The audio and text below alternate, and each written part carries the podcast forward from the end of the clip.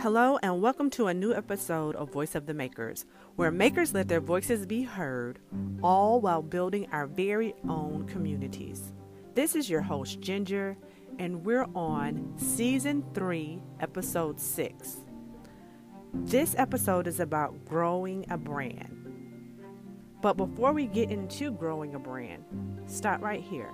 Take a screenshot of you listening to this episode, upload it to Instagram story, and tag my brand at Gemini Fly. This way I know that you're tuned into the pod.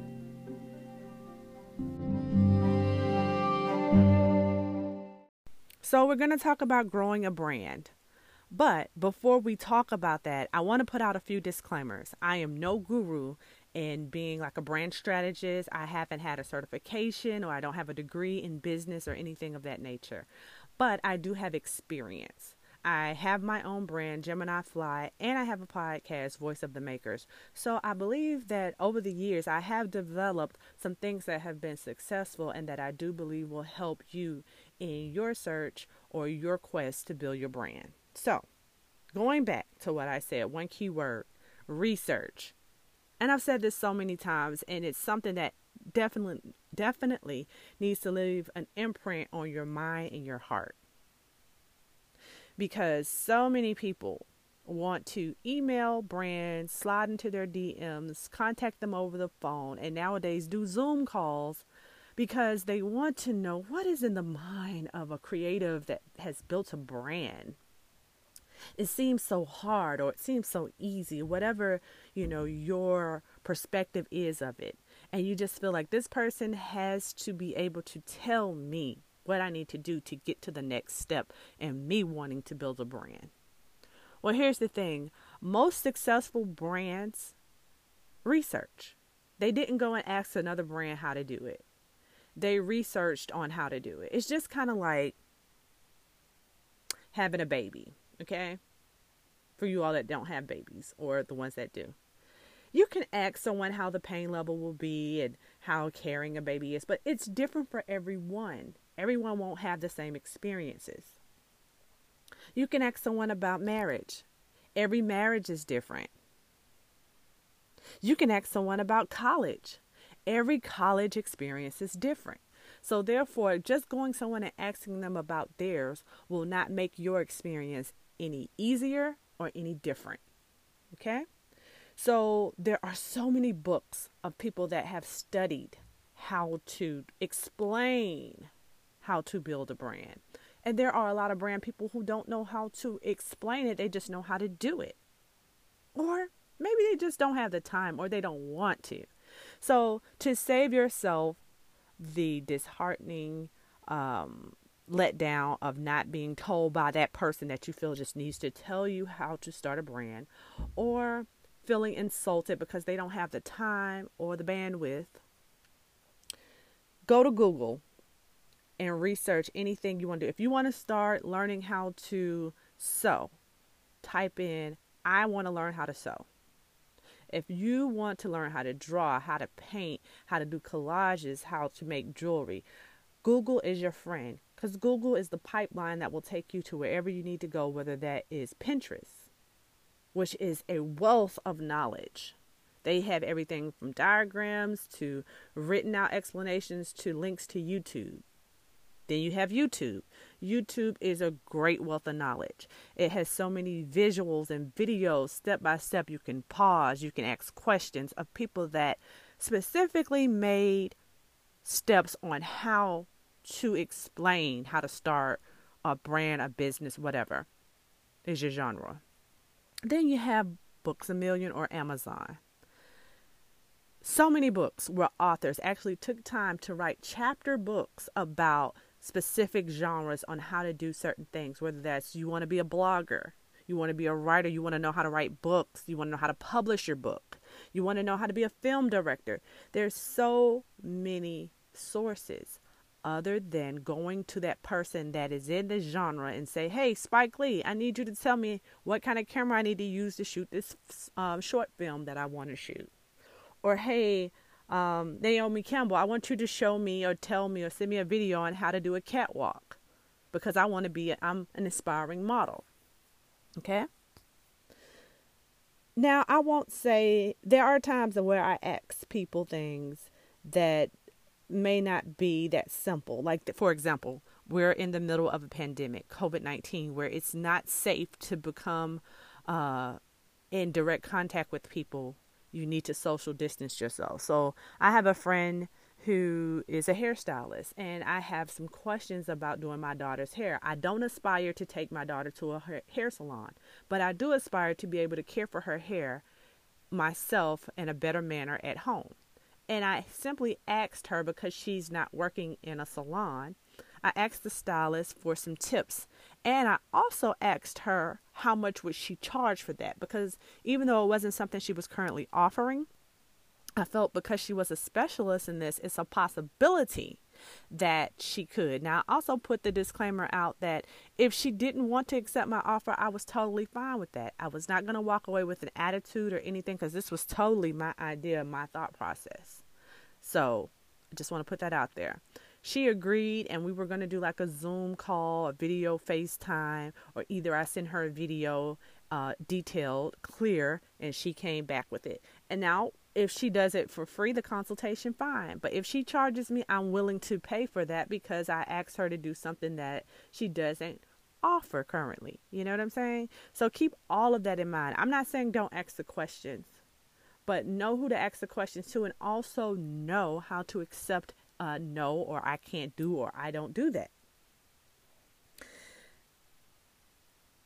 Oh, one other um, place for research that I forgot was podcasts. Podcasting has a lot of um, great wealths of knowledge on different topics, um, far as like business and finances and uh, all the way down to being a creative. So also put Pinterest, I mean, put podcasting in there with Pinterest and YouTube. Oh, and Instagram. You can look at things on Instagram. There are some how to's and gurus there. Um, where you're looking at different brands. Okay? Business influencers. Oh my gosh. This is an excellent source to help grow your brand. Some of them have their own brands, some of them have brands inside of being business strategists. They actually have taken the time to break down how to market yourself on social media such as Instagram, Facebook, and Twitter. They have it down to a science. Now, I will say you have to do your research on them because some are better than others.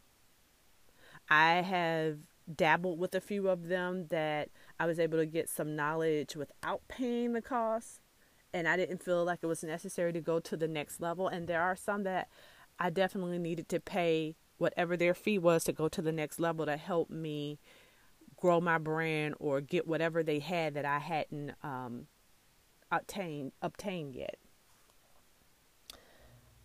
Another important part of growing your brand is to revamp. Sometimes when we come out the gate, we have these cute little logos and these colors and all of these different things, and we don't realize that sometimes we outgrow them or our audience or our um, supporters outgrow them. Sometimes just the things that are popular or trending change.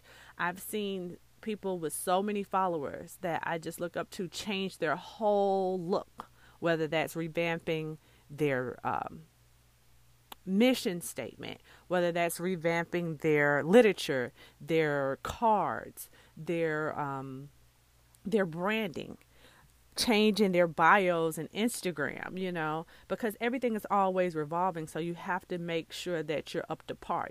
Maybe what worked in 2009 didn't work in 2019 won't work for 2025. So you always want to be revamping and reestablishing yourself and just tweaking things to stay current. A business influencer would definitely help you with that. And also just doing research on your own and seeing what's working and what's trending um, through some of those same vessels that i mentioned before the pinterest podcast youtube instagram and so forth. You want to pay attention to your followers know your followers as much as you can especially if you have under hmm, 7K followers, it's a little bit easier because out of 7K followers on, say, Instagram, you probably will have about two to 300 that really support, really follow you on your Instagram stories, where you have more of a turnover of possibility of people that actually shop with you, buy from you, share your posts, etc. You'll actually have only about two to three hundred that actually consistently like your post and leave comments. Okay. Now, I'm not saying that depending on what you post, the picture, how pretty it is, the timing won't get you more um, additional followers. I'm talking about that solid foundation. You want to pay attention to them. You want to respond to them in the DMs. You want to make sure that you roll out special t- things to them when it's time to roll out with your new brand um, strategies and information. You want to make sure that you have their emails, okay? Email. Let's hang on to that word for a minute. Email is so vital. It's not going anywhere. I keep listening to podcasts with people saying make sure that you have some type of email list. And MailChimp is who I use, and I kind of swear by them, but you know, there's so many different vessels to collect emails. Now, when you have someone's email, it's very private and it's very special to many people. They don't want you to bombard it, they don't want you to flood it, they don't want you to become spammy. So, you want to make sure that when you do send out a newsletter or some kind of way that you contact them through an intimate situation, such as an email, that it's not overbearing and that it's satisfying and that it's hearty and that it's not too often, you know? because if that's the case, they will just unsubscribe and you won't have them anymore. So you want to make sure that you have a deep connection with the people that are your diehards, you know, and also people that sporadically leave DMs and messages and things like that. You just want to make sure that you're commenting back and that you're liking and responding to them because this is how you develop a rapport of connecting followers, connecting supporters, connecting an audience, you know, connecting buyers. And that's the process of growing your brand. Now, what I have noticed that many of us have experienced since the recent times that we're in with all the protesting during during the civil rights movement that is going on with um, the heightened police uh, brutality that we're experiencing in the world um, a lot of people have felt a need to start following people and sharing things and shopping with people that they normally wouldn't. And while this is a beautiful, beautiful response, and this is something that we should be doing all the time, it's also something that could fall off. So while you may have gone from 2,000 followers to 4,000 in less than a week, please understand that some of these people did it just to fit some status pro quo. Um, but there are some that are coming along, and when they're commenting, treat them the same way you would treat someone that comments on everything. If they're sharing your post, say thank you and and have some type of communication with them. Don't go overboard, but just treat them as if their family. You know what I'm saying? And who knows? They may stick around, they may stay, they may decide to actually participate and partake in what you are delivering. But also know that those numbers could go away. Those followers could eventually click the unfollow button if it wasn't genuine to begin with. So don't just get all hype and say, "Oh, I have 5,000 followers now. Oh, I have 10k." It could be for the long haul. It could not be. And also make sure that you introduce yourself. I'm not saying do like a blind DM. I'm getting so many blind DMs saying, "Hi, you liked a couple of my pictures and I just wanted to say thank you for joining." No, I didn't join. I didn't even commit to following yet, you know. Um, and that could be a turnoff. But if someone took the opportunity to comment, start following, and uh, com- uh, leaving a message. Go the extra mile with that. Another thing with brand growing, and I, I strongly believe we'll have to have a part two. So make sure that you are, you know, sending me any DMs or messages that you say, hey, Ginger, you forgot this, or I don't know if I agree with that, or I think you should add this, because I would love to do a part, a part two, because I think growing your brand is something that's uh, ever changing and it's going to be a continuation of something that you do as long as you have a brand. So this um, this last part, this last part is real golden. It's something a lot of us find kind of painful, but it's something that you must do. You have to weed out the spectators, the ghost followers, and the people that are just there to be kind of like hagglers. You have to weed them out. So, shout out to Instagram because they have this thing when you go look in your um, settings, I believe that's what it is, you can see exactly who's following and res- who you respond to or who you connect with the most and who you connect with the least.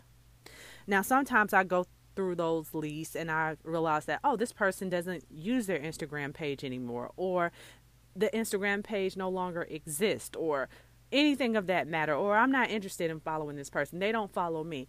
It is okay to go out there and take that off because that helps to make room for someone that you don't see that you need to see because there is no way if you scrolled all day long, even if you have over 300 followers, you can't watch everybody's Instagram story. For the most part, the same 20 people always come up in my Instagram story first.